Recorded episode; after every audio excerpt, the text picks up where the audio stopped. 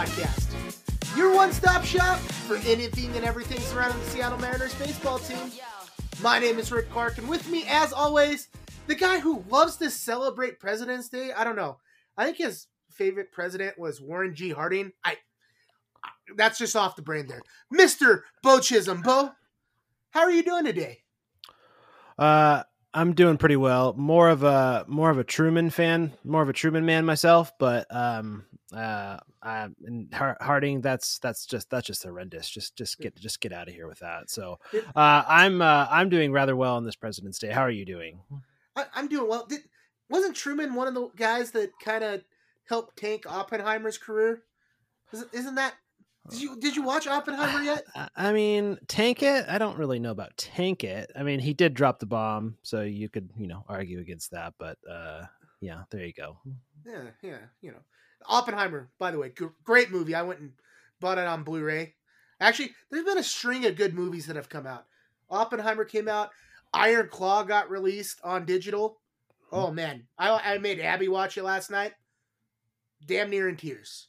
She tear was jerker, tear jerker. It's a good one. It was yep. it was a good one, but um, yeah, doing well. President's Day. You had it off because it's a holiday for you. I have it off because it's a regular day off, and we are doing what is my favorite episode of the year. I think. Um, we're going to be talking about our rankings, how we rank the AL. Um, if we did the whole MLB, um, it, would be a two-hour show. So we're just cutting it down to one league and um, we um, if if you have listened to the show since last year, we did this last year. Um, Beau and I both we we don't do you know we don't put our brain trust together and try to do this. Um, we basically make our own list and we discuss why we put which team where. So um, we're gonna get into all that. You know, we'll we'll go over it a little bit more. But before we get into everything, Thank you for taking time to listen to another edition of the Forks Down podcast. That's, of course, if you're a returning listener, welcome back. This is episode 91. We're almost to 100 episodes. Uh, thank you, thank you, thank you for just listening to us. We have fun doing this. It's not always about the listens, but it's about you know, uh, you know, our our solid core group of listeners that we have. Uh, I was looking, Beau, at the uh, the statistics the other day, and uh, we're we're kind of shifting a little bit. I mean, we're still about about ninety percent in the U.S., but we've got um, you know a little bit of a contingency in Germany and Australia now. So, um, you know, of course, that could be VPNs, people using VPNs, but um, cool that we've got people overseas listening to us. Yeah, all cool stuff, all good stuff. Yeah. Now, if you're a first time listener, thanks for choosing Forks Down. Um, this is episode 91. If you want to go back and listen to 1 through 90, it's there wherever you're listening on. You've got a whole library of podcasts to catch up on. If you want to get our commentary on last season, um, you know, we did two episodes a week. Uh, we're, we're still in the thick of the off season here, so go back and listen to those if you want to. And if you haven't already, go hit up our social media media pages. You can find us on Facebook, find us on Instagram, find us on Threads. Just search Forks Down Podcast. Um, you can also hit like and subscribe on your podcast listening app. You'll get notified about new episodes dropping. Of course, you can rate us on there. You can give us one to five stars. Five stars will help get us up the, the charts a little bit and, and get us, uh, you know, better visibility in the search bar. Um, if you uh, leave us a one star, make sure you leave your name and either your email or phone number, and I will relay that to Beau, and Beau will send you a very nasty um, worded letter why you shouldn't do that. So, um, and it'll be signed by one of his sons. So, um, do that in, for signed, us. Signed in Crayola, and yeah, the whole works. Yep. So, yep. better watch Good. yourself. Better watch yourself. but let's hop into uh, some uh, small transaction notes before we get into our rankings. Um, I like I like this move just because you know it's not duping the Reds. I, I wish the Reds be, you know their best, but um, you know a couple years ago we made a trade for Luis Castillo. One of the big pieces was Noelvi Marte, obviously, um, who should who hopefully should start in the major leagues this season. Um, but one of the kind of lesser known pieces um, at least to a casual fan, was Levi Stoudt. Um, he was recently placed on uh, waivers from the Reds, and the Mariners claimed him. Um, I, if I remember correctly, Beau, you know, we were, I don't know if we were shooting the episode or the podcast when we got Luis. Let's think. Now, we, I don't think we were doing the podcast quite then. Right. But I know we were talking about it, and um, I think you liked Levi Stoudt a little bit, and we're sad to see him go. So, are you happy that he's coming back to Seattle? Um, yeah, I think so. I think uh, you know he had this is where he generated a lot of his uh, positive trade value, right? Um, and um, you know, I think the the Mariner system I think worked some good on him, right? So hopefully there's a chance that there's still an opportunity to do that, right? So um, although it was uh, it was really tough, like tough sledding there in uh, Cincinnati and Louisville and AAA for him. Um, like uh like six ERAs in Louisville, and you know he I think he only pitched 10 innings last year in Cincinnati, but um, you know, close to a 10 ERA. So there's still some work to do there if the Mariners want to try to turn him into something. Um, I think the jury's out on uh, you know what exactly he's uh, going to pitch as. Right? I think he appeared as a kind of a bulk guy last year. Um, kind of that you know that Darren McCaughan role that, that I think the Reds filled in last year. I think that was kind of his role that might actually end up might being his role with the Mariners as well. Um, but I mean, the fact he's only he's still only 26 years old, right? Um, I think it makes sense a lot for uh, him to come back to the team that helped him kind of get to a point where he was valuable in a trade and see if he still got something left in the tank. Where do you see him starting out? Do you do you find that he starts out in AAA, or could he even potentially be down in Double A to start the year? Um, yeah, double A is not a bad call, right? Um, I'm trying to think. The Arkansas was still double A in in 2022, right? So, yeah, um, he, I mean, he pitched really. He pitched the the ERA numbers that you're going to see in triple A and double A don't like look really bad, right? The the ERA numbers, the FIP numbers, the xFIP numbers, but he was still striking out about eight and a half per per nine, walking roughly about two per nine. Was giving up about a home run, like a home run and a third per nine. So like there's a little bit of a rough there, rough patch there, but like, um, you know, those three true outcomes are relatively okay. Maybe could cut down on the home runs a little bit, but yeah, I think maybe just start him in, you know, Arkansas, give him some confidence, and uh, I also think that the AAA roster is seemingly starting to get full. I think, anyways, right? So I think starting him there does make a lot of sense, and then maybe they convert him to a reliever as well. That is also an option, right? So like, um, you know, maybe starting him in uh, Arkansas, getting him some relief appearances that might work better as well. Yeah, turn him into a, a Matt Brash type reliever, bring him up, and uh, you know we've seen what success Matt Brash has had. So, um, yeah, welcome back, Levi Stoudt. Um, you know, hopefully you, you turn it around a little bit, and and you know there was a reason that Cincinnati wanted to trade for you originally. So let's let's uh, let's show Seattle why why you uh, they wanted you back in a corresponding move, and I didn't realize he got claimed already. That sucks. But in a corresponding move, Canaan Smith-Njigba was designated for assignment. I thought for sure maybe he'd pass through waivers and uh, get a non-roster invitee training to, or uh, to spring training. Uh, Beau, you shut down my hopes and dreams here. That is not the case. He's going back to the Pirates. The Pirates claimed him again.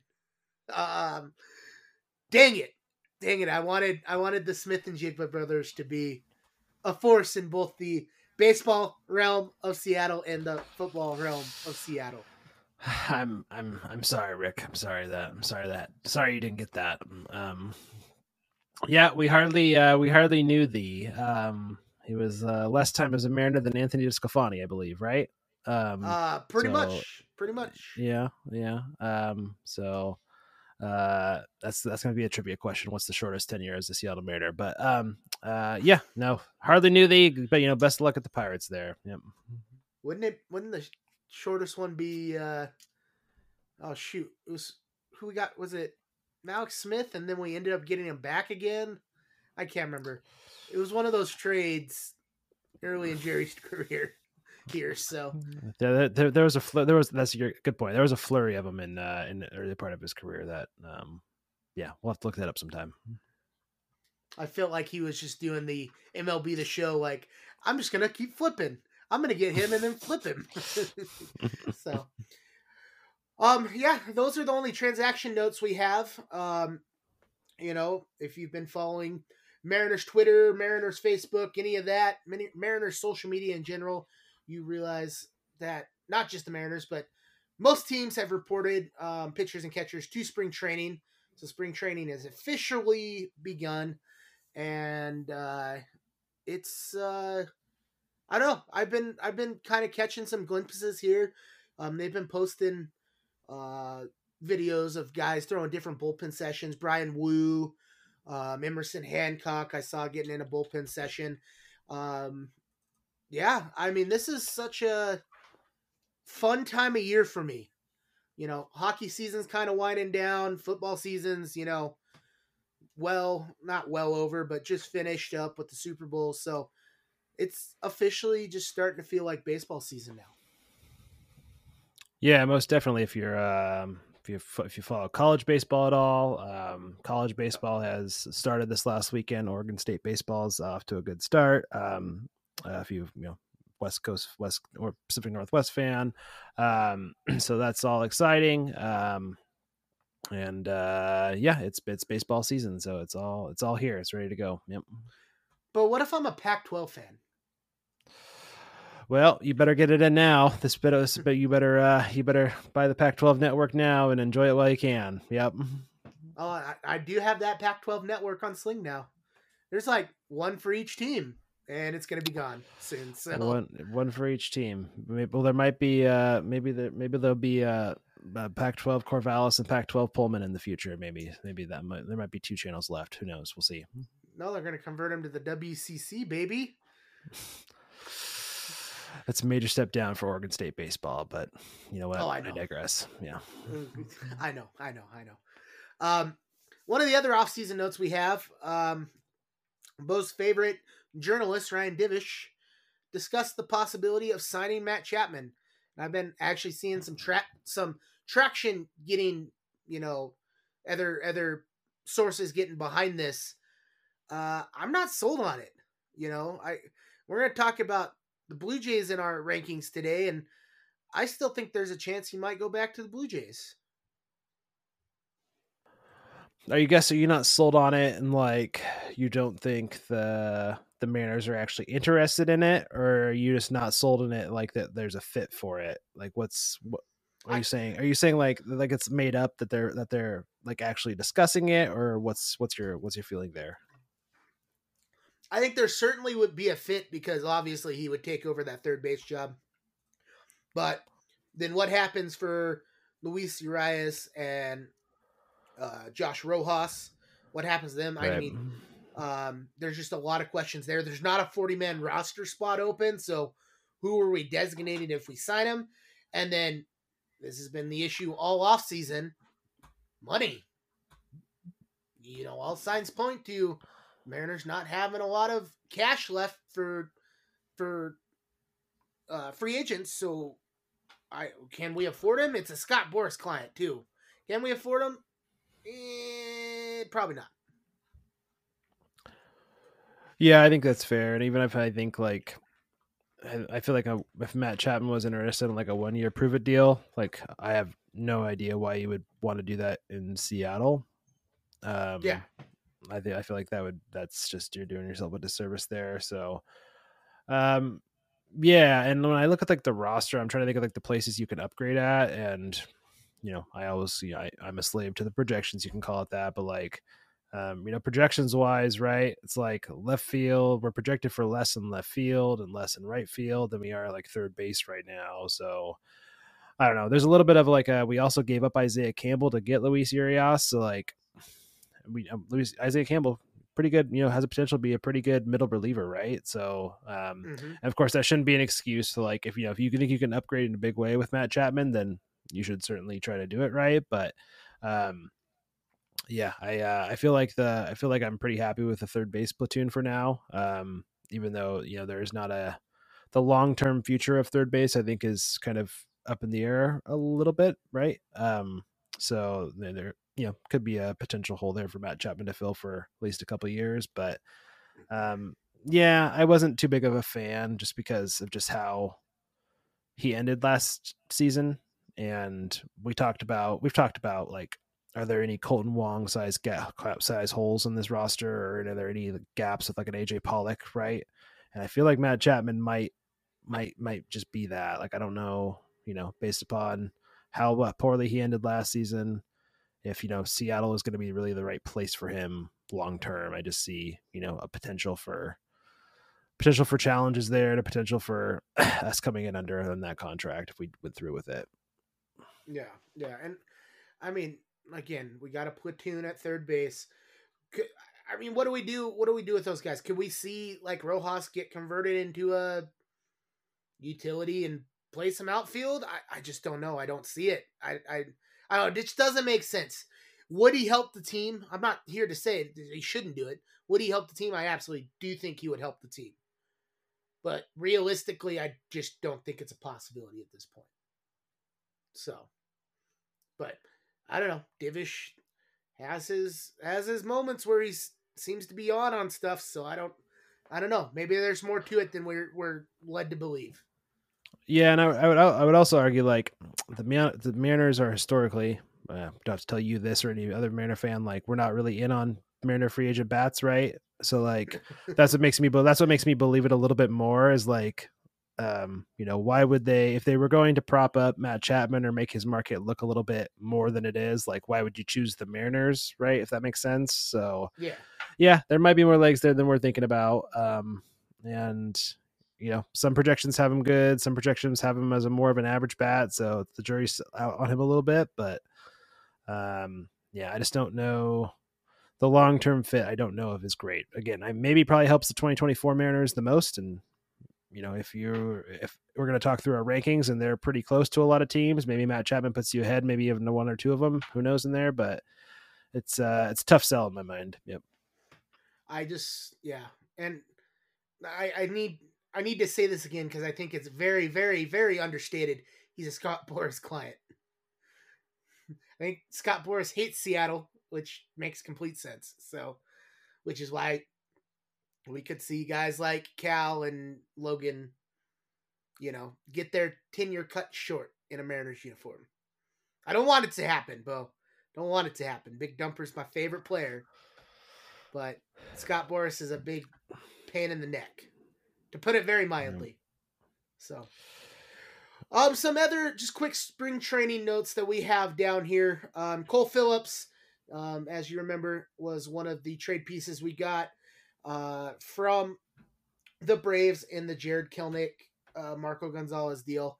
He underwent his second Tommy John surgery. Um, right now, his future is uncertain, but um, you know if he comes back and, and ends up playing again and, and playing healthy, uh, he's out all of 2024 and probably a lot of 2025 at this point. So um, sad to see Cole Phillips go down. Um, you know, and, and people are really really questioning why we traded Kelenic. He was one of the pieces, but um, is is it fair to say trust the process at this point? yeah, it's uh it's a tough one. I mean, Cole Phillips is going to be a little bit of a lottery pick, anyways, in that trade. Like that's what I think he was really included for. So, um, yeah, um, it's uh yeah, I think the you know the after you get after you have one Tommy John surgery, right, the likelihood that you have another one is pretty high, right? Not you know the likelihood of somebody getting Tommy John. One of the biggest predictors of somebody that is somebody that's already had Tommy John. That's what I'm saying, right? So, mm-hmm. um, you know, I think he probably has a story out after him at this point. But um, hey, if he makes it to the major leagues, it'll be a be a better story. All that all all in and of itself. So um, we'll see what's ahead for him. Yep. Yep. And then two relievers for the Mariners, Gregory Santos, you know, a new new Mariner there um, that we just acquired, is dealing with some soreness in his lat. Um, uh, Servais, Servais, Scott Servais has been very um, open on on him. I I think people have a lot of questions. Journalists have a lot of questions. He's just taking it slow in spring training. I did see today um, that he was asked about it again, and Servais said that they're going to start ramping up Santos's um, uh, throwing program, pitching program. So um, that is a good sign. We just hope he doesn't um, open the season on the IL. Um, could be a real possibility. We'll see what happens in spring training, and you just hope that those Latin, you know, towards the end of the season, last season he was having elbow issues, doesn't turn into a Tommy John surgery. And then the other pitcher is uh, Eduard Bazardo. He's behind on his throwing program. Um, another candidate to potentially start on the IL or you know take it a little more easier in spring training. But um, yeah, just uh, basic injury uh, stuff there.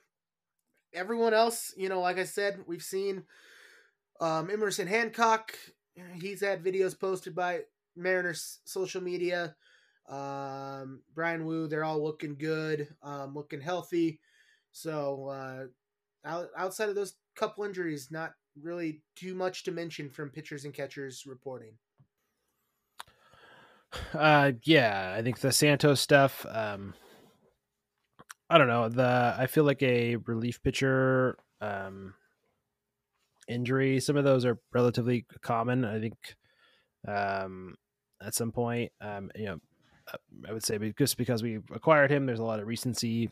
I don't know bias for us to think that we need some sort of return there. So I can see maybe you know maybe some concern that some fans might have. Um, but uh, yeah, sometimes these things just happen, right? Um, Andres Munoz missed Andres Munoz, you know, pitched whatever it was, four games at the start of last season, right? And then he was out for about two months. So um, some of these reliever injuries just kind of prop up like this, especially with guys that um, you know can run it up to to 95 plus. So um, you know, some of these are just going to happen, and you just hope it's not anything worse than um, you know, the current injury. Yeah. No, no. So those are the notes we have. You know, we should have more soon with with you know hopefully most of the position players reporting to spring training, so we'll keep an eye on that. But Beau, let's uh let's move into it. Let's just dive right into it. We got our AL power rankings today. Like I said, Beau and I both do a list. We kind of go back and forth on where we rank people.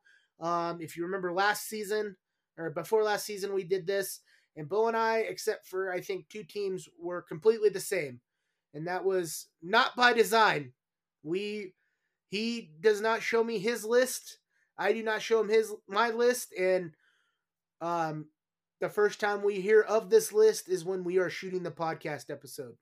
So, um, Beau, why don't you go over what we're going to go over, kind of, uh, kind of how we determine here, um, you know, just because people are going to be like, there's still people that need to be signed, you know, there's so many uncertainties, but kind of go over our little rules that we set. Um, sure thing. I, you know, the way we try to approach it is we're looking at the teams, I think, in their current state, right? Like that's the the current state of their teams. Um, and you know, I think maybe with, um, I think we'll add some commentary, right, to a couple of these teams, right? So like, uh, you know, if the Yankees sign Blake Snell, or if the Rangers end up signing this, maybe there's a move here. But I think for the most part, right, we're trying to stay in the context of where the team is from, you know, right now on this day. That's kind of the way that I think we approached it. Um, and uh, yeah, I you know I I think we both kind of have different methodologies, right? Um, I and I'm, I'm curious about how it shakes out this year because I felt like this was much this was much more complicated of a year to do this, right?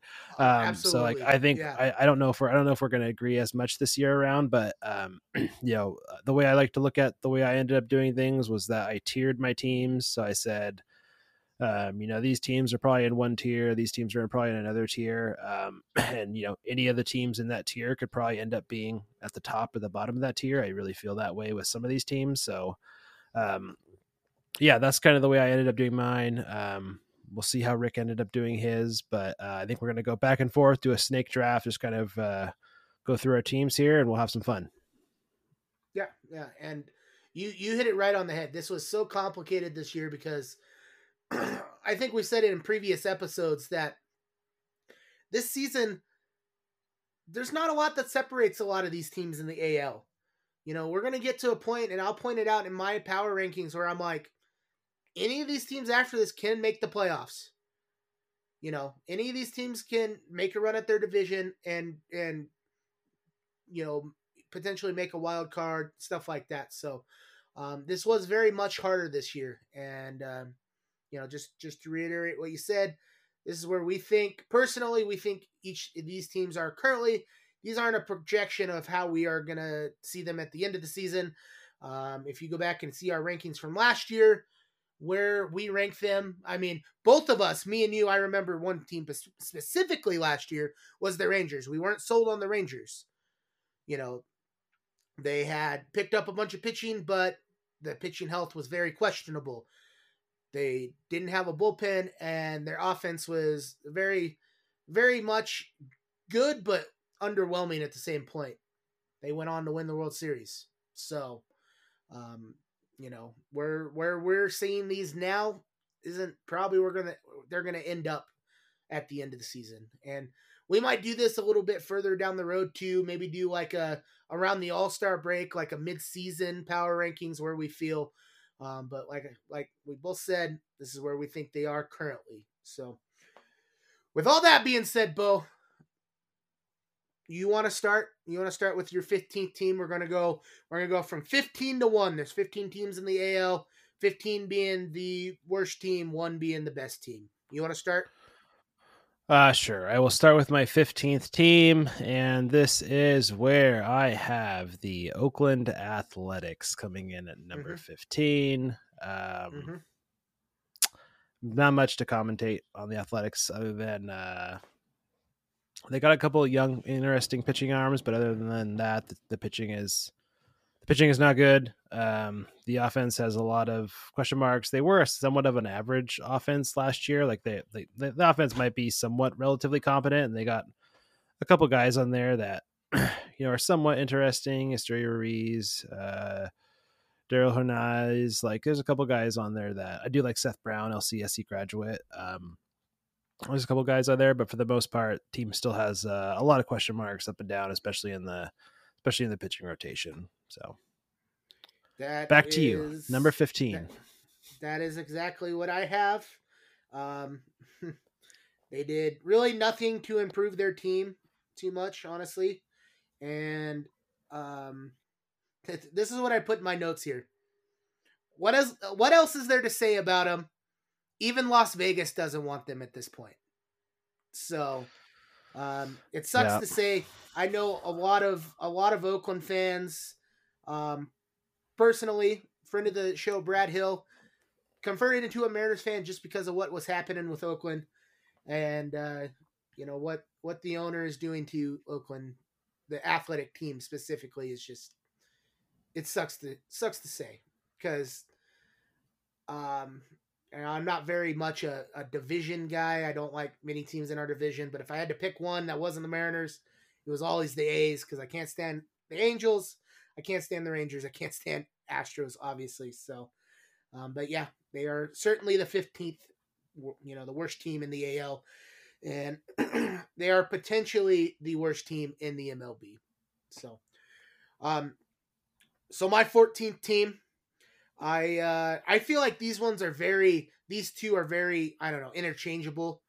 Um, there's a chance that this team can be the worst in the AL, um, just because we're seeing them just fire sale, and that is the Chicago White Sox. Sorry, Cody Esman, if you're listening, but your White Sox team's not going to be very good. I think you know that at this point. Um, Lou Bob, Luis Robert, uh, Robert isn't isn't going to save this team and it seems like just about everyone else is um, you know been shopped around right now. You know, we've heard a lot of rumblings on Dylan Cease. Um, I'm sure Eloy. I mean, even if Eloy stays, can Eloy stay healthy? You know, so um, I I think it's very much the White Sox are very much a contender for the worst team in the league, at least you know worst in the AL, um, and are going to be competing for a very high draft pick come next year. So. Uh, yes, I, I, I am agreed in your your choice there. Um, pretty easy to fill in the White Sox here. Um, yeah, I think at some point Dylan Cease probably eventually gets moved. I think he's his it's just going to have to happen. I think for a team that is where the White Sox are at. Um, but you could also see, you know, the the three guys in the middle there, Robert, Moncada, and uh, Eloy Jimenez all move as well. Uh, but mostly because of those guys, I feel like their their team is still somewhat relevant, at least in the you know they could still be could still feel still a couple games, but even on top of that, right, the team's always had issues with health. So, um, you know, are those guys even going to stay healthy enough to, um, you know, not be the worst team in the league? Right, that's the that's the question with them. So, um, I think then, and I mean, just, just just to add real quickly, I think their peak is maybe 70, 75 wins, maybe if they get lucky. But the downside for them is absolutely 100 losses this season. Yeah, yeah, yeah. I believe actually, I think Fangraphs projections wise actually does have the White Sox as yeah, they have the White Sox underneath the Athletics, so there is that. But um, they have the White Sox projected for 67 wins right now, so um, there is that. Um, and uh, their, their their fifth starter right now filled in, always trying to bring it back to the Mariners, Chris Flexen. So the starting rotation after Dylan Cease has uh, has a number of questions. Let's put it that way. Yep. Yep. Yep. All right, your number 13 team. my number 13 team. This is actually where I start my my next tier, right? So like mm-hmm. I think mm-hmm. the White Sox and the Athletics are kind of clearly in the bottom. Um, but my number 13 team, this is where I went with the Kansas City Royals. Um. The Royals made a the the Royals made a number of moves this offseason. Um and I think they're gonna they're gonna you know I think that I think that's actually kind of a right move to make um in terms of like the AL Central's it's somewhat open, right? The Twins aren't, um, you know, uh, a solid on top, right? Um, they're they're a good team, don't get me wrong, but they're not, you know, um, maybe to the level some of the other top teams in the East and the West are. But uh, yeah, I think there's still, you know, obviously you have Bobby Witt Jr. Um, Vinny Pasquantino is a good bat, but uh, you know, Hunter Renfroe was a big bat that they brought in. Um, Seth Lugo was a big pitcher. Michael Wacha was a big pitcher, you know, and you know Michael Wacha, Seth Lugo, those guys might be four or fives for you know contending teams. They're going to be twos and threes for the Royals. Um, but I would argue, I would say this is that you know this is my tier, right? And this tier is relatively big, right? And the way I like to think about my tiers is that teams that are in a tier could very well likely end up being at the top of that tier. That's the way I like to think about it. And the Royals, if some things go right for them. If Bobby Witt has, um, you know, another outstanding year, and um, a couple of the guys, uh, a couple of the guys lower in their roster, I think uh, have you know pretty solid seasons. Very well could you know jump up in that tier a little bit. So uh, that's where I have the Royals. What, uh, where did you go with your thirteenth pick here? It was most certainly not the Royals.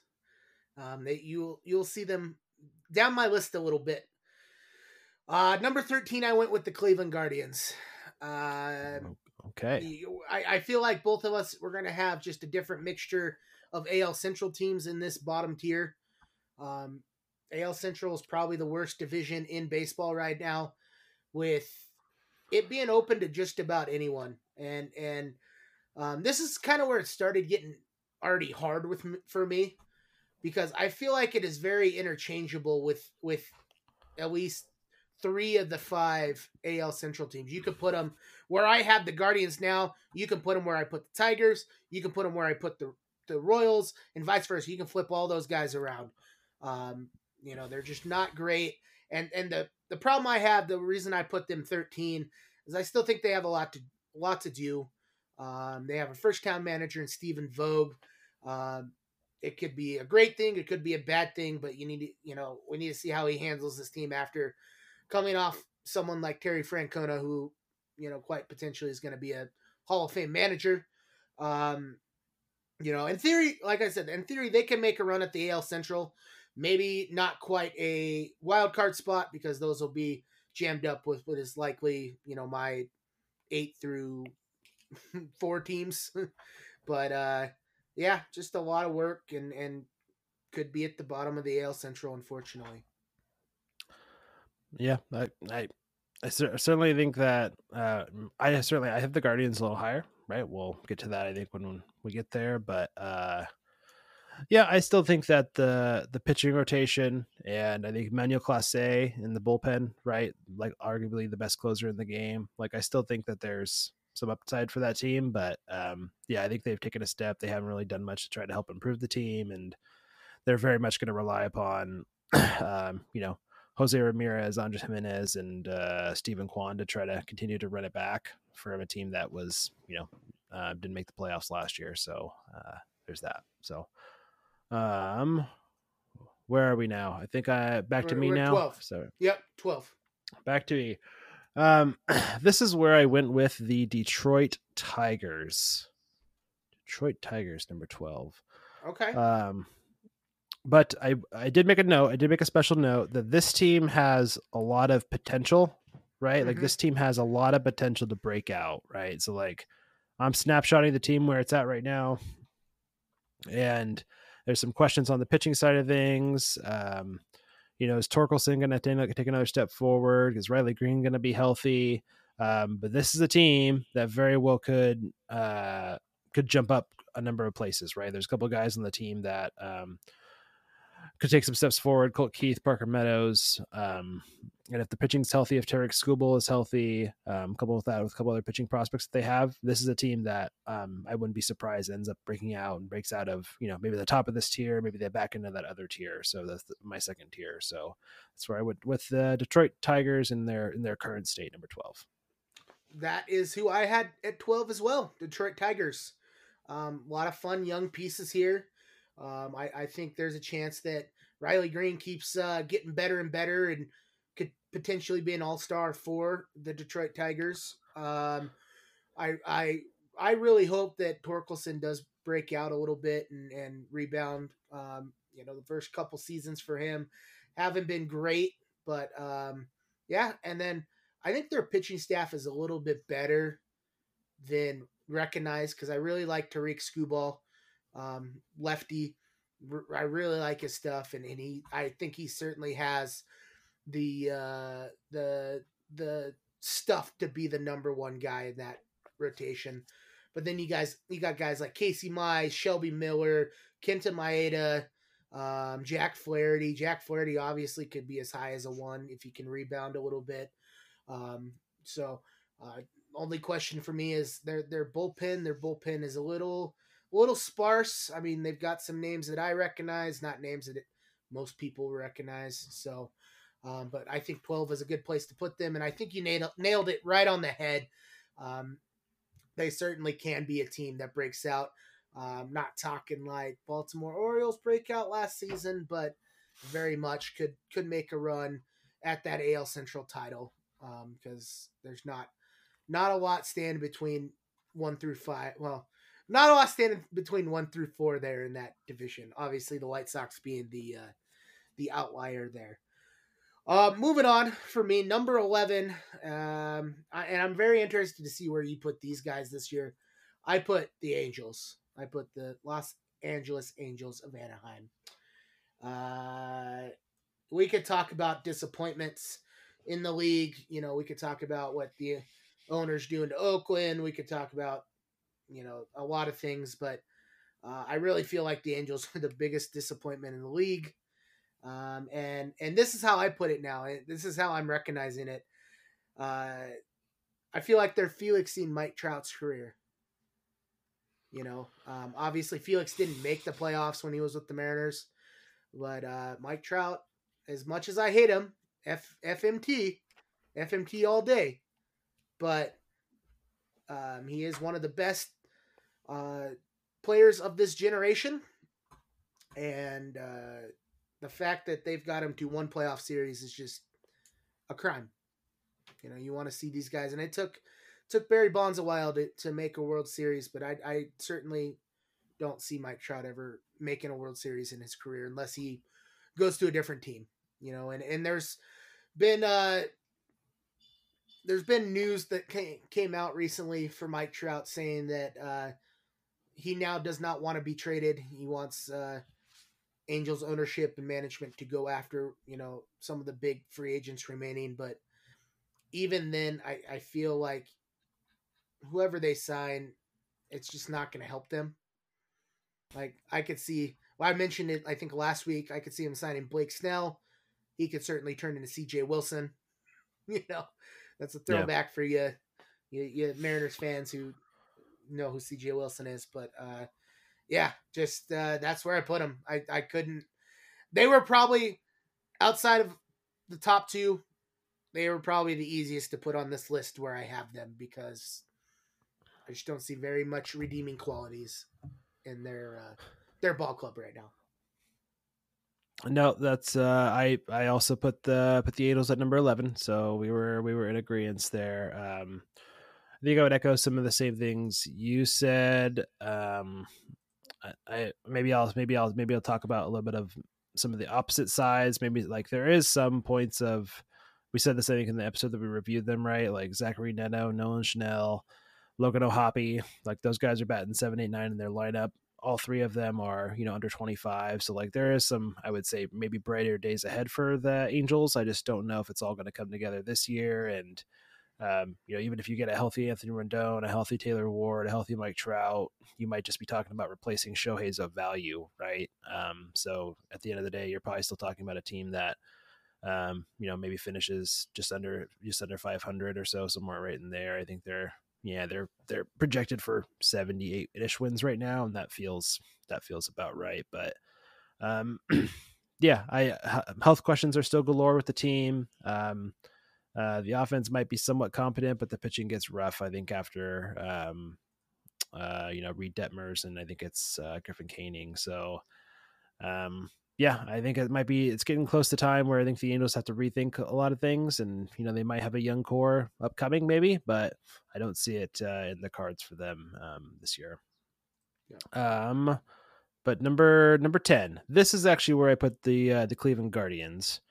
Um, and I think you know, like I said before, I think the bullpen, I think the bullpen for the Guardians is going to be pretty solid. Um, and I think some of the other pitching that they do have, um, very well might hold up, right? So I know that there was talks of them moving on from Shane Bieber and Emmanuel Clase at some point, but it seems like they're going to hold on to them unless they're, yeah, really knock their socks off. But uh, yeah, I think some of their young pitching, right? Triston McKenzie, uh, Tanner Bibee, um, a pretty good, pretty good, competent one, two, three with those guys. Um, I think it's still a pretty good team. I would still, you know, put them to to win a couple games in the AL Central, but um, you know, for them, the offense has been a challenge, and uh, you know, they're come they're somewhat they were a team that we've always looked at as kind of like the Mariners, right? They always had pretty good pitching, and the offense was a little bit of a challenge. Um, and the pitching is probably not as good. The offense still has a number of question marks outside of those guys you we mentioned, you know, Jose Ramirez, Andres Gimenez, and Steven Kwan and maybe to another extent Josh Naylor. But uh, yeah, still uh, still on the outside looking in, in the AL Central and certainly have a wild card spot for me at number ten. Mm, that's that's a fair place to put him. Um, my number ten this year is uh, Boston Red Sox. Um, you know, looking at their roster, I just I don't feel like they got too much better in these this off season as opposed to you know some of the other teams in the division. You know, they did pick up guys like Lucas Giolito. They did make a trade for Isaiah Campbell.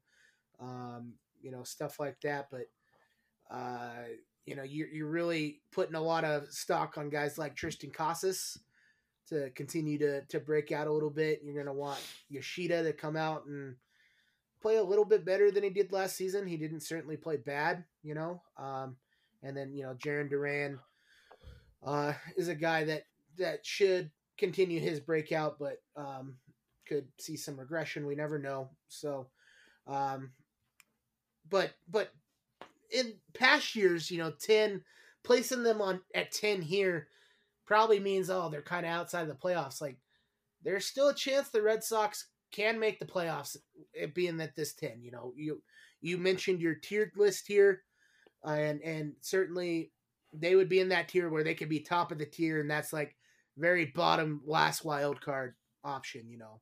So I just feel like with the division they're in, a lot of things need to go right for them to make the playoffs. Um, it's a very much different schedule make now.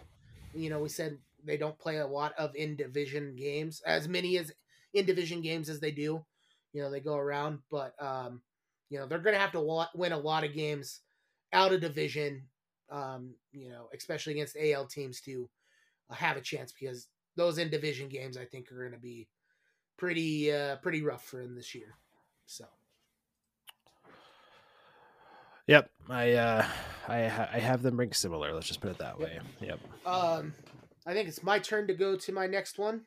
Am, am I Uh, correct number on nine. that? Number number nine. Yep. Number nine. Okay. Um, you're you're you've noticed one team I haven't put on, and and you put them high. This is where I put Kansas City. Wow. now, okay. why did I, why did I put Kansas City? I, I think they are playing in a weak division, and I think that's going to benefit them. I think they certainly have they they've certainly made some um, some moves to get better in that division. I mean, it, again, if these were moves that we were making in the AL East, I mean, they wouldn't be a splash. But um, I think Brady Singer gets a little bit better. They have made some bullpen moves, like guys like Will Smith, um, you know, rotational moves, Wacha, um, you know, stuff like that. Seth Lugo. Um, so I, I think their pitching is going to be a little bit better. Certainly something that that will be probably their their downfall if they do you know end up at 13 like you said towards the end of the year in your rankings. Uh, but you know offensively they got like Sal Perez, um, who's getting older, but um, you know still can can hit the long ball pretty well. Bobby Witt obviously got the bag this uh, this off season. I think he's going to continue to grow. I really like guys like MJ Melendez, Freddy Fermin. Um, I, I think these guys can break out. I did like the Hunter Renfroe pickup, um, not just offensively because we know that Renfroe can hit some home runs, but um, defensively, you know, he's a Gold Glove caliber right fielder. Um, maybe not so much at this point, but he's he's got um, some good defense out there. Um, and then uh, here, here's a trivia question for you, Beau. There's there's a player they picked up that uh, has made the playoffs the last two seasons with two teams that haven't made the playoffs recently. Do you know that person?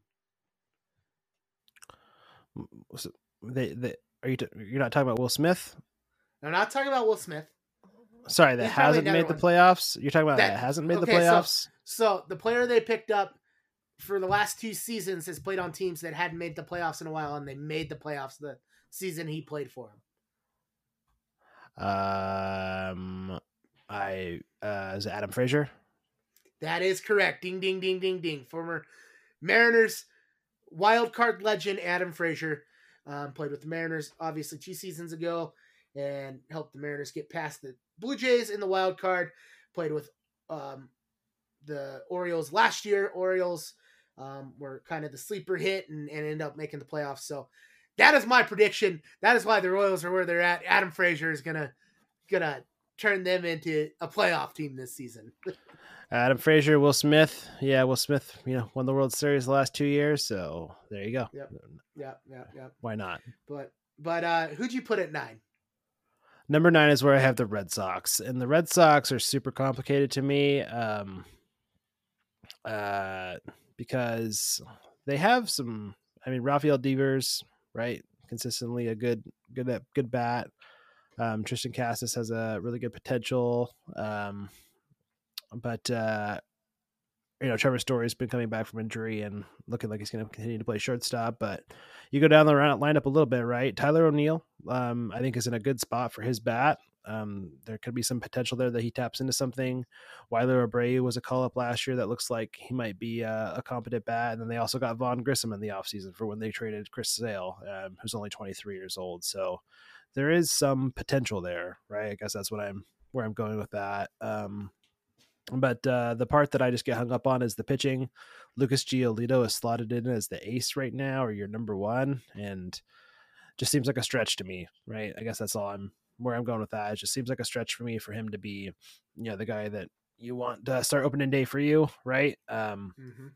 you know, Brayan Bello is um, still a good, uh, still a good pitcher, a good young pitcher that might have some potential. But um, Kutter Crawford, um, Tanner Hook, Tanner Houck, I believe it is. Um, yeah. yeah, all pretty relatively younger guys, but still questions I think abound with the pitching staff. And Kenley Jansen is, I think, pushing his age 37 season this year, right? So some of the back end of the bullpen is questionable as well. Um, so that's kind of where I they're they're a little bit of a question mark, right? I don't see as much potential with this team as I might see for like uh for like a Tigers or the Royals, but I think in the current state of the roster, you know, a Devers, um, a Jarren Duran, and uh, Triston Costas probably puts them over a lot of the other teams in my tier, which this is the end of my whatever second tier that you want to call it. So Because this this would quote unquote be the end of my tier as well. And then eight through eight through one is where it got really hard for me. So, yeah. but who you know? Speaking of eight, who'd you got eight? So I went with the Minnesota Twins. Okay. And uh I you know when, we when we do this and I go to the roster and I look up the roster, I kind of go into my initial thoughts. Right, my initial thoughts are like, you know, I might write down who I think my one through eight are, and then I go to the roster and then I start to you know jigsaw puzzle it together. And the Twins were one that I bounced around a lot because when I look at the roster, it's like, um, you know, Byron Buxton is slotted to bat three right now. Max Kepler's slotted as the clean cleanup hitter right now. Um, you know they were they were actively at least it sounded like Max Kepler was you know at least on the trading block this offseason. Byron Buxton, you can't count Byron Buxton to play you know even 60 seasons 60 games in a season anymore it seems like. So I just feel like there's some questions abound in the in the in the lineup itself. Granted you know carlos correa might have a backup might have a uh, you know a um a better year right just given how low his last year was. But I think there's still questions abound outside of Edward Julien and Royce Lewis, realistically. Um, now, the pitching side, Pablo Lopez, Joe Ryan, Bailey Ober, those guys are going to be pretty solid. And I think the bullpen has a really, really good chance to be really, really good, right? I think Jhoan Duran has an even another level that he can get to. So, um, and, you know, that's a bullpen that's been bolstered by the Mariners through Justin Topa. Um, the bullpen's going to be really good. I'm not sold exactly on the roster, on the lineup itself yet. And the pitching's the pitching's relatively good one through three, but um, yeah, I just I feel like it's a it's a very good likely chance that this team ends up winning the AL Central, but and making the playoffs. But I think in the grand scheme of things, I still have them, you know, at the at the lower end of this tier um, of uh, of the next set of teams. That is uh, that's interesting. I I do have the Twins near you, but not at eight. Um, well, where did you where, where where did you go at eight? Want give it to us? Give it to you. I want the Yankees, and that's going to be a shock. That's going to be a shock, a shock, to some people. But um, did they truly get better this offseason? Yeah, you could say yes, just for the fact that they got Soto. Like that, obviously they did get better. But did Soto help out the Padres last year when the Padres went on a spree and then ended up not making the playoffs? You know, they made a run towards the end. Um, but um, how much does Soto really help when the offense is literally going to be Soto and Judge? I don't know. I mean, I mean, and again, this is the first time he's going to be in New York. He's playing, he's playing for a contract next season. You know, a big contract next season. Do those New York lights get a little bit too big? You know, I think there's a lot more questions with this team than people want to let on, and some betting odds have them you know, as the favorite, you know, or at least one of the top three favorites to come out of the AL. I'm just not sold on them. It's going to help them, you know, obviously having Garrett Cole, reigning Cy Young winner. He's one of the best pitchers in all of baseball. You know, it's going to help. Hopefully, having a healthy Rodon will help them. Um, you know, and, and obviously, it's not like I'm saying that they aren't going to make the playoffs. I, I, they are still very much good enough to make the playoffs, but I I, I feel like there's too many questions to put them higher. So. You're, wow, you're, you're kind of speechless That's, uh, right you're, now, aren't you? You're, you're, you're It's bold. It's bold, my friend. It's bold. Um, thank you. That's Thank uh, you. it's bold. Yeah, I'll, I. uh let, let me let me hit I, with my uh, number seven. So. Yeah, we'll we'll cover we'll the Yankees. We'll we'll cover the Yankees when I get to them, which we're gonna okay. be it's gonna be a little bit of a, little bit of a gap before we get to the Yankees on my side. So yeah. uh, go ahead, go ahead with your number. Uh, go ahead with your number seven there. The seven's where I put the Twins. So um, I I think they had a very solid offseason. Uh, strengthened the bullpen. Um, you, you are right, and they have questions in their roster, their their lineup makeup. You know, can Buxton stay healthy? The quick answer on that is probably no. Um, but I, I do like their young guys. I really like um, what his name Julien Eduardo Julien or Edouard Julien. Yep. Uh, who yep. played for Team Canada last season. Really like him. Really, really wish he was on the Mariners because I, I, I, really like you know how he looked last season. Really like Royce Lewis. If he, Royce Lewis can stay healthy, I think he is the next I don't know. I don't know if you would call Buxton the superstar of that team, but I think he's the next Buxton. Um, going to be a superstar, can can kind of do everything. So, really like the Twins. They're going to have a solid, um, solid team, and and obviously are the favorites in the AL Central for a reason. So that should be, you know, it's weird putting division leader at seven, but you know, I, I, still feel like they should be a little bit higher than the Yankees just because of who's in the Yankees division two. So I don't know. So okay. who's your number seven? Uh, my number seven, I went with the Toronto Blue Jays. Wow, we are. This is going to be interesting. The Toronto seven, I think. So.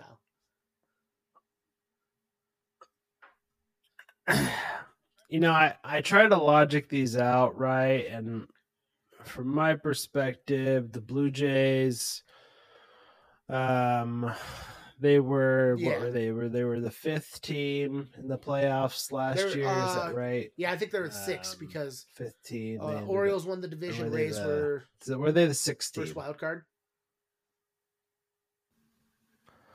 I think that's right. Yeah, yeah, yeah. So, um, and I uh, I struggled with this again. Like I kind of went into this thinking that I was going to put the Blue Jays a little higher, um, but I they're a team to me that like they they didn't get a lot better this off season. They kind of just said we're going to kind of run it back with a lot of the same guys we have. Um, and even if they could re-sign Matt Chapman, it's kind of the same story, right? Um, they did just sign Whit Merrifield, so there there there is that, right? Um, but uh, they kind of just say they're going to kind of run it back with the same guys we got, and hopefully get it. Hopefully, we get a different outcome. Um, and you know, their outcome was fifth place last. Their, their outcome was sixth place last year, so I think you could say that they've gotten a little bit worse in that case. So that's kind of my logic for putting them where I did in seventh place, right there.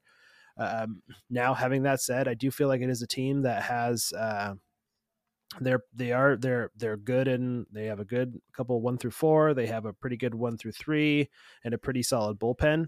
But I don't know if they I don't know if they um pop until in terms of like being a top three team anywhere in those three kind of separate categories, right? I don't really see like I don't see them being, you know, a top offense. I don't see them being a top pitching staff. I don't see them being a top bullpen. Right? They're they're good in all those sections, but I don't really see them being one of the best teams in the AL in those those respective categories. So I think it's still a good team. I just don't think that they did a lot to push themselves out of that spot. Right? And um, if anything, they've kind of stayed you know consistent to where they were right which um consistent to the talent that they were which is why i put them you know one spot a little bit low because i think some teams in particular, a team that we haven't talked about um, that is near to us in the Pacific Northwest, maybe has done something to get a little bit incremental and incrementally better than them. So that's kind of where I have the Blue Jays.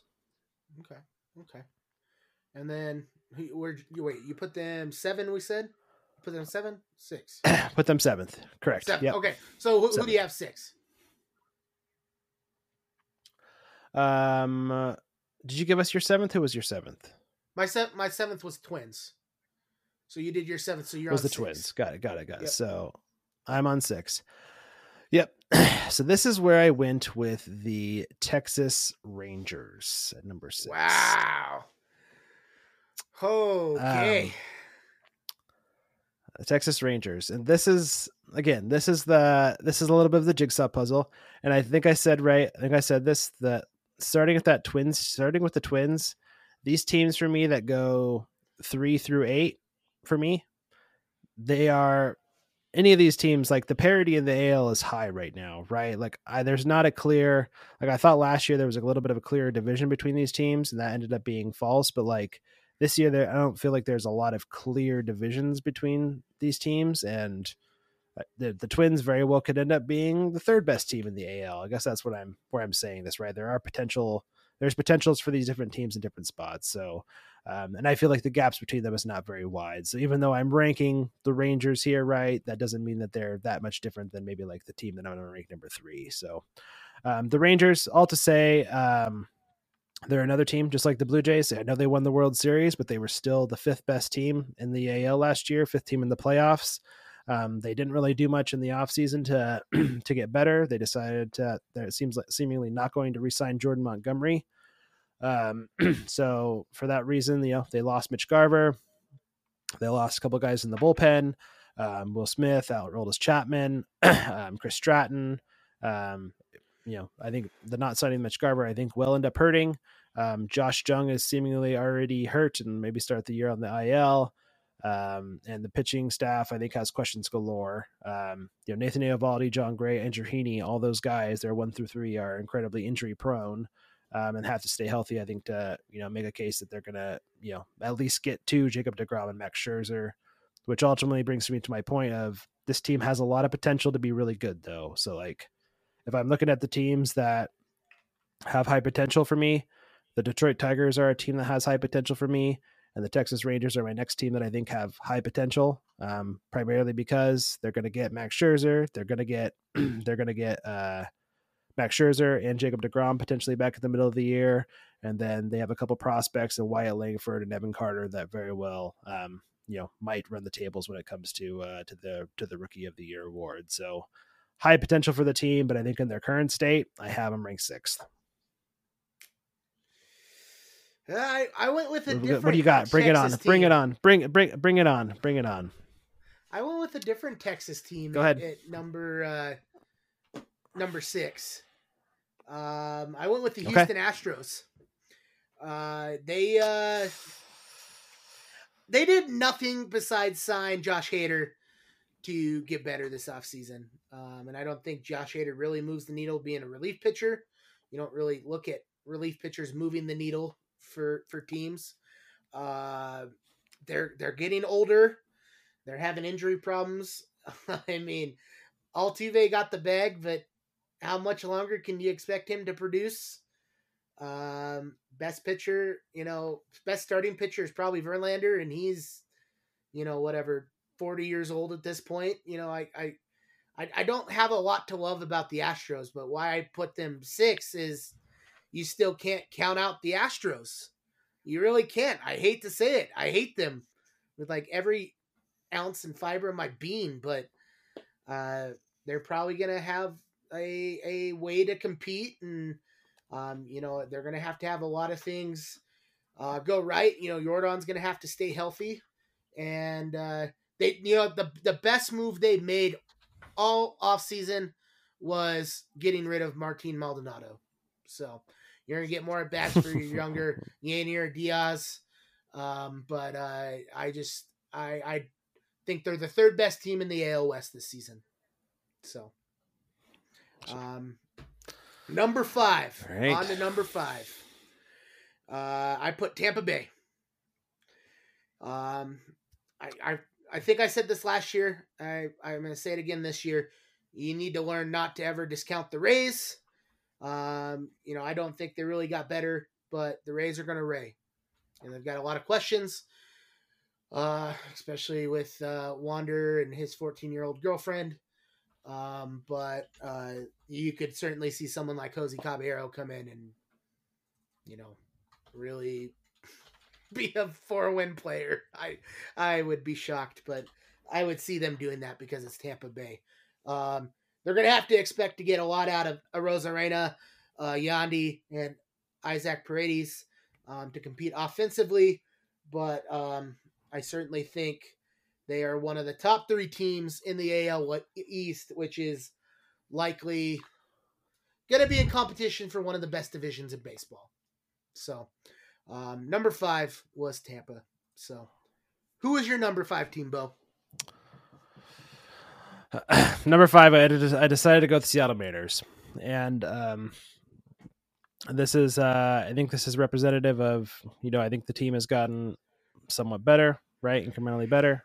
Um, I think that they're positioned well to kind of fill in, you know, fill a gap in that playoff spot there, but they are positioned well to also take the to take the division. So I think that um, you know this is kind of where I where I have them slotted in here, and you know I'll reiterate um, I'll just reiterate and reiterate, reiterate, right? Like the the teams that go one through eight here, um, um, not super confident that you know. The, I guess I'm I guess I'm confident that these teams are good, right? But the parity is high between all these teams. So like the Mariners very well could end up higher on this list, very well could end up lower. So um, mm-hmm. Uh, but uh, I thought that you know I went through it a couple different times, and that's where I thought that was appropriate for them to be ranked at. Right. Um, we are we are running up against it today. Let me let me uh, let me get to my number four real quick. I think I'm up. Am I up right now? Or yep, correct. I think I am. Yep, Right. Number four. Line up. All right, so let's just we can then we can chat about it because it's relatively close to what you had. At number four, this is where I put the Houston Astros, and um, I uh, I think that you you made the point that Josh Hader that was their big acquisition this offseason. Um, the lineup the lineup when it's healthy has a pretty good solid one through five, and there's a couple good spot. There's a couple spots with like Chas McCormick and a couple others where they might be able to break out a little bit. Maybe Jeremy Pena put something together right.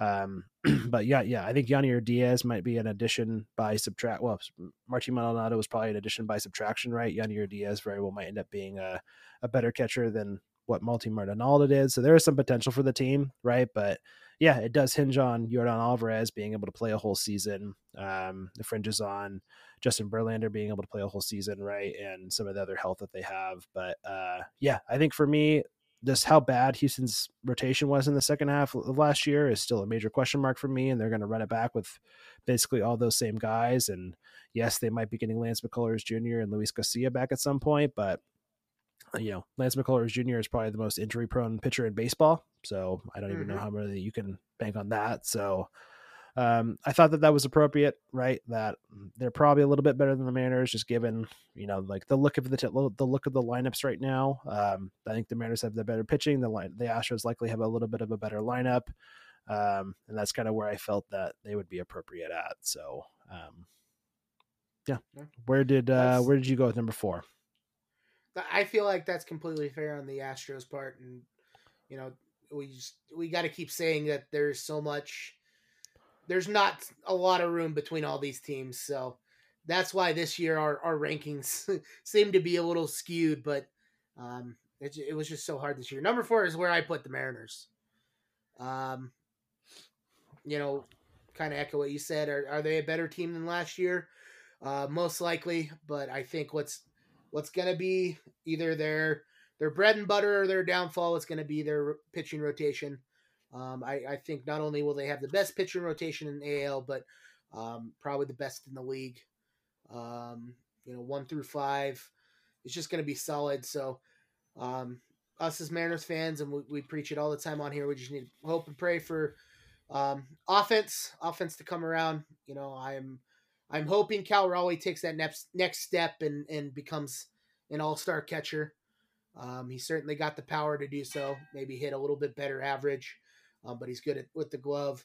And then um, you know we need guys like JP and and Julio to do their thing. I, I certainly think it um, MVP wise, Julio um, is going to be in the top three of the MVP running. I mean, it's going to be a competition with probably him and Aaron Judge and um, you know maybe Vladdy Vlad, Vladdy can bounce back. You know, um, you know, big big if there, but uh, that is where I have the Mariners number four. Um, you know, if you if you're keeping track at home, that makes them the second best AOS team in my book. So that is good enough for first or second wild card spot. So, and then uh, number three, this is where I put Toronto. So, um, Wow, you're gonna have to okay. Explain yourself. Explain yourself. Let's hear it. you're you're completely right, and, and it got me thinking when you were explaining why you put Toronto where you did, um, why you had them so you know lower than I did. Um, I just think uh, you know if it ain't if it ain't broke, don't fix it. I don't think some of the guys that had you know quote unquote bad seasons last season um, are are gonna have worse seasons this season. I think Vladdy bounces back. I really do. Um, you know, I, I think Okay. he's one of the bright young players of the game. I think Bichette's to stay healthy. You know, a big a big problem for them was you know Bichette is kind of their table setter at the top of the lineup. I mean, he's been two or three seasons now leading the league in hits. So um, if he stays healthy, um, you know, obviously then they've got a pretty good one through four. I think t- Justin Turner was a very underrated pickup by them. Um, you know, after leaving the Dodgers, I didn't know how Justin Turner was going to do, but he went to Boston and and played very well for them on a one year deal. So him going to t- Toronto, um, you know, he's going to be a good five six for them. Um, and then the, the thing that I, I think their pitching is going to be fine, their bullpen's going to be fine. The thing that um, you know probably didn't have them higher, could put them even, even lower on this list, is their uh, outfield depth. Um, you know, George Springer's getting older.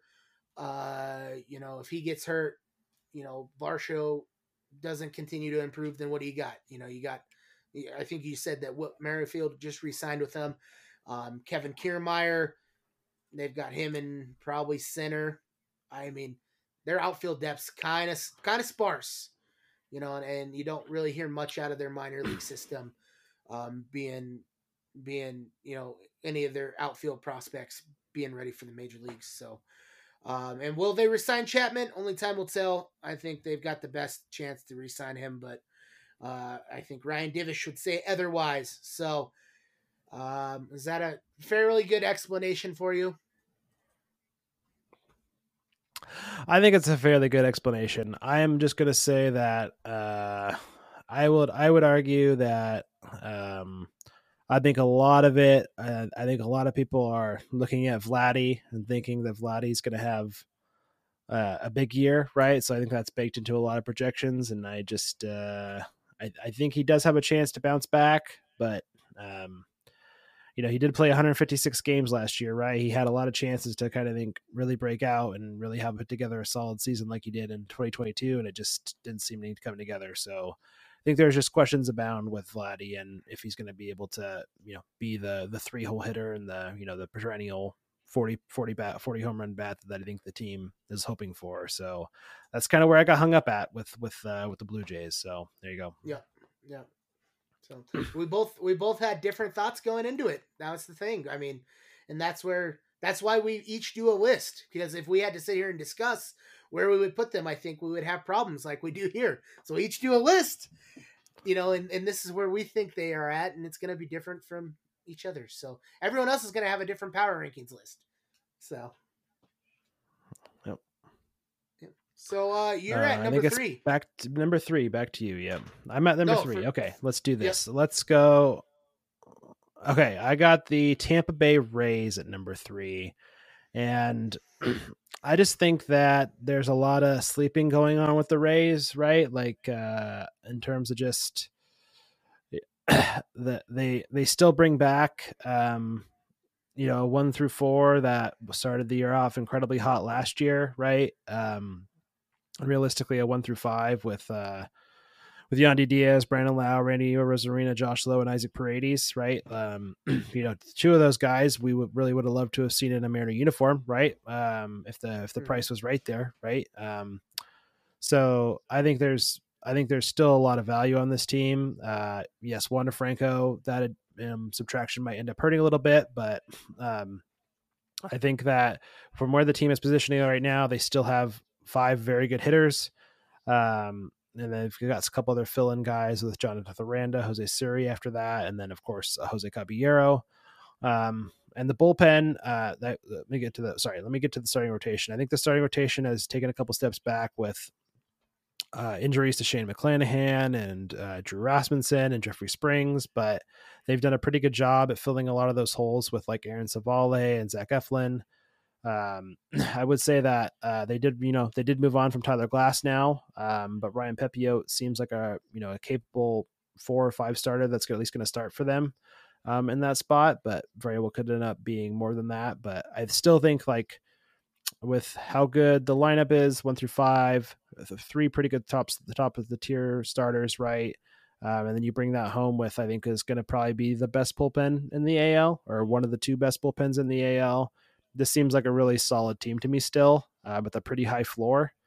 And uh, yeah, they're still going to be a pretty tough team to beat. And this is another team that I've kind of really pegged for um, potential to be even more, right? So if they add a junior, a junior Caminero from their you know minor league system, fills in from that shortstop hole, um, and they have a couple other guys that I think they might bring up from the minor leagues.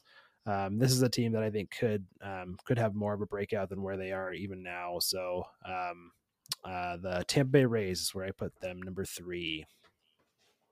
Okay, and then number two. This is where I put the New York Yankees, and I don't like it. I'm not. I don't like. I don't like it. And I, I, again, I went, I went, I went back and forth with this a lot, and um, I was like, am I gonna have to put the Yankees here? And I feel like I feel like I that's where I that's where I just I ended up seeing myself putting them right. Like I go to the right, I go to the lineup, and I think like they can't continue to be like this bad offensively, right? Like I look at the lineup and I just think like there's a lot of good talent on here, right? Like Giancarlo Stanton's going to bat seventh in their lineup if he's healthy, right? Um, I just can't think that they're going to be that bad, even if they're at I don't know what you want to say, like fifty percent health. So that's why I that's why I still put the Yankees pretty pretty high up there. Um, they have a really good one, two, three, and, Cole, and Gerrit Cole, Carlos Rodon, and Marcus Stroman. Um, they've had a really solid bullpen. Clay Holmes has come on the last couple years. Um, it just seems like a team to me that has a.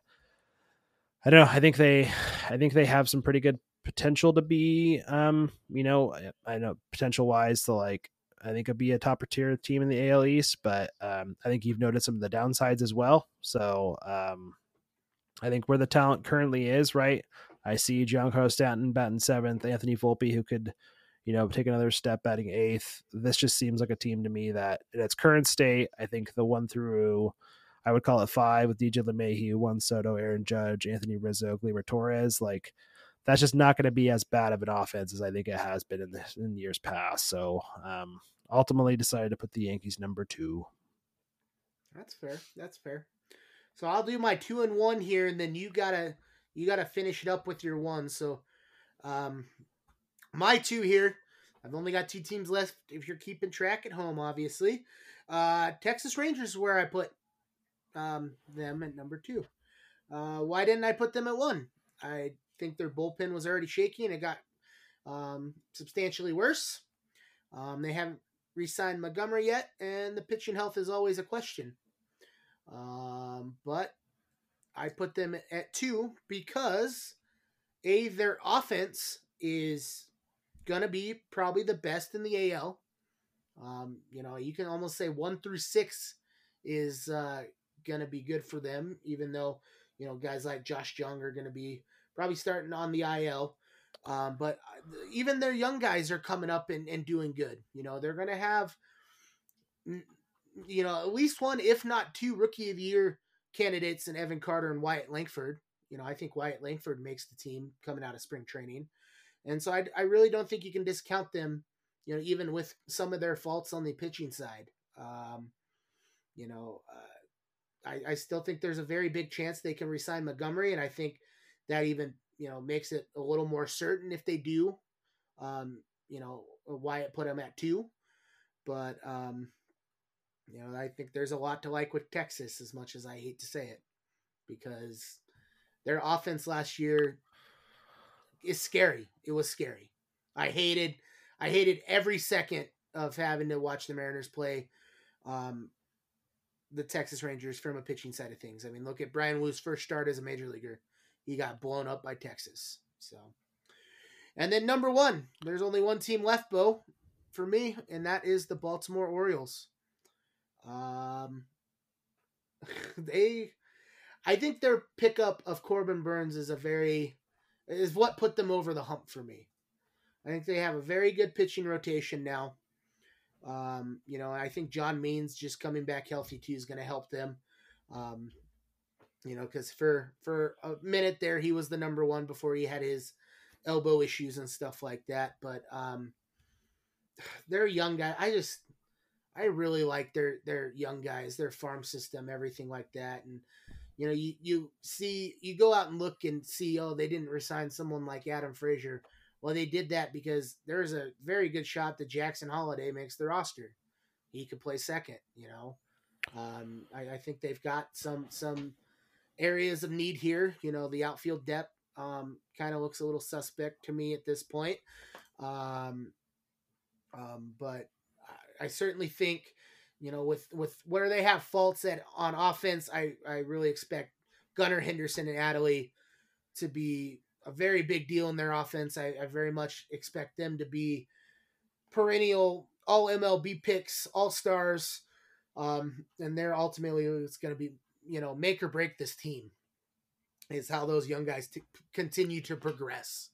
You know, I, I they have about three or four guys that can be the best at their position um, if they can grow into it. So that is who I have at number one, Beau. Um, hit me with it. Sounds like you left Baltimore at number one too. Uh, I went the same route. I went the same route. Um, I debated, you know, after the after the injury to Kyle Bradish and some of the information on John Means, I debated about uh, not doing that, but um, I think they're still good enough, and I think Corbin Burnes uh, is exactly what the team needed. Um, and you know, plus one to all your points about Adley and Gunnar Henderson.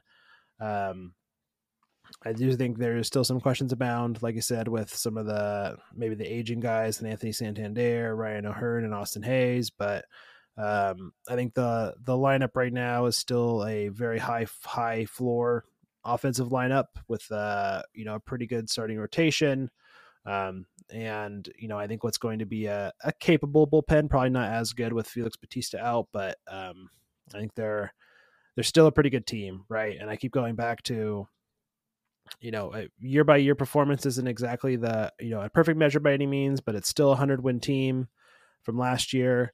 Do I think that they've lost uh, a lot from that 100 win team? I don't think they really have, right? So that makes me just more confident in putting them where I ended up putting them. Couple that with Corbin Burnes. Um, I think the current state of the team is looking really good. And, um, you know, I think we're talking about teams that might have potential breakouts and, you know, could take that next step. And, there's not really a team that I think in this one through eight batch that is drastically better or drastically worse than anybody else. I think the margins are really close, right? But um, I think the Orioles are the team that we could be talking about very well next year. Um, you know, if some of these guys, some of these younger guys really break out, and you could see somebody like Jackson Holliday, the Orioles very well could be taking kind of that next step, right? We could be talking about the Orioles and where we talk about the Braves or the Dodgers in the NL, I think this time next year, just given um, given that team's potential. So, uh, but uh, yeah, plus one to all your points, and I think they're just going to be, uh, you know, top of the AL East again this year.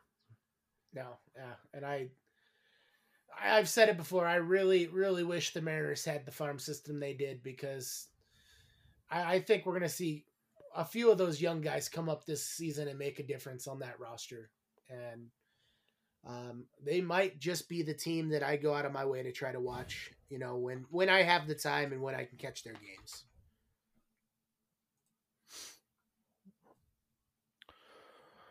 Yeah, no, uh, be a good choice. I, uh, yeah, obviously, Adley fan from Oregon State, and um, should be uh, this should be a fun team. They were a fun team to watch last year, so probably gonna be more the same this year. Yep. Well, that's our uh, that's our rankings, Beau. um, what was the biggest shock for for you on my list? Was it the Yankees being so low?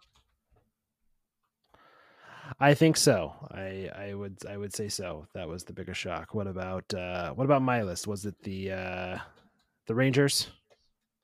Rangers being low, the the Astros being higher than the Rangers. I I Okay. I think the Rangers are going to be better than the Astros. Um, but that's our show, Beau. I we, we went pretty long today. You got anything else for the uh, listeners before we get out of here? Uh, I think that's it for me. Yep. Cool. Well, that's it for me, and maybe we'll have a little bit more discussion on the next episode as to uh, why we did this, and maybe have a little more discussion when some of those guys get signed, potentially to AL teams. So. For all our listeners in the Puget Sound, Pacific Northwest, and beyond, thank you for taking time to listen to another edition of the Forks Down Podcast. For Beau Chisholm, I'm Rick Clark, and we'll see you guys next week. Brother.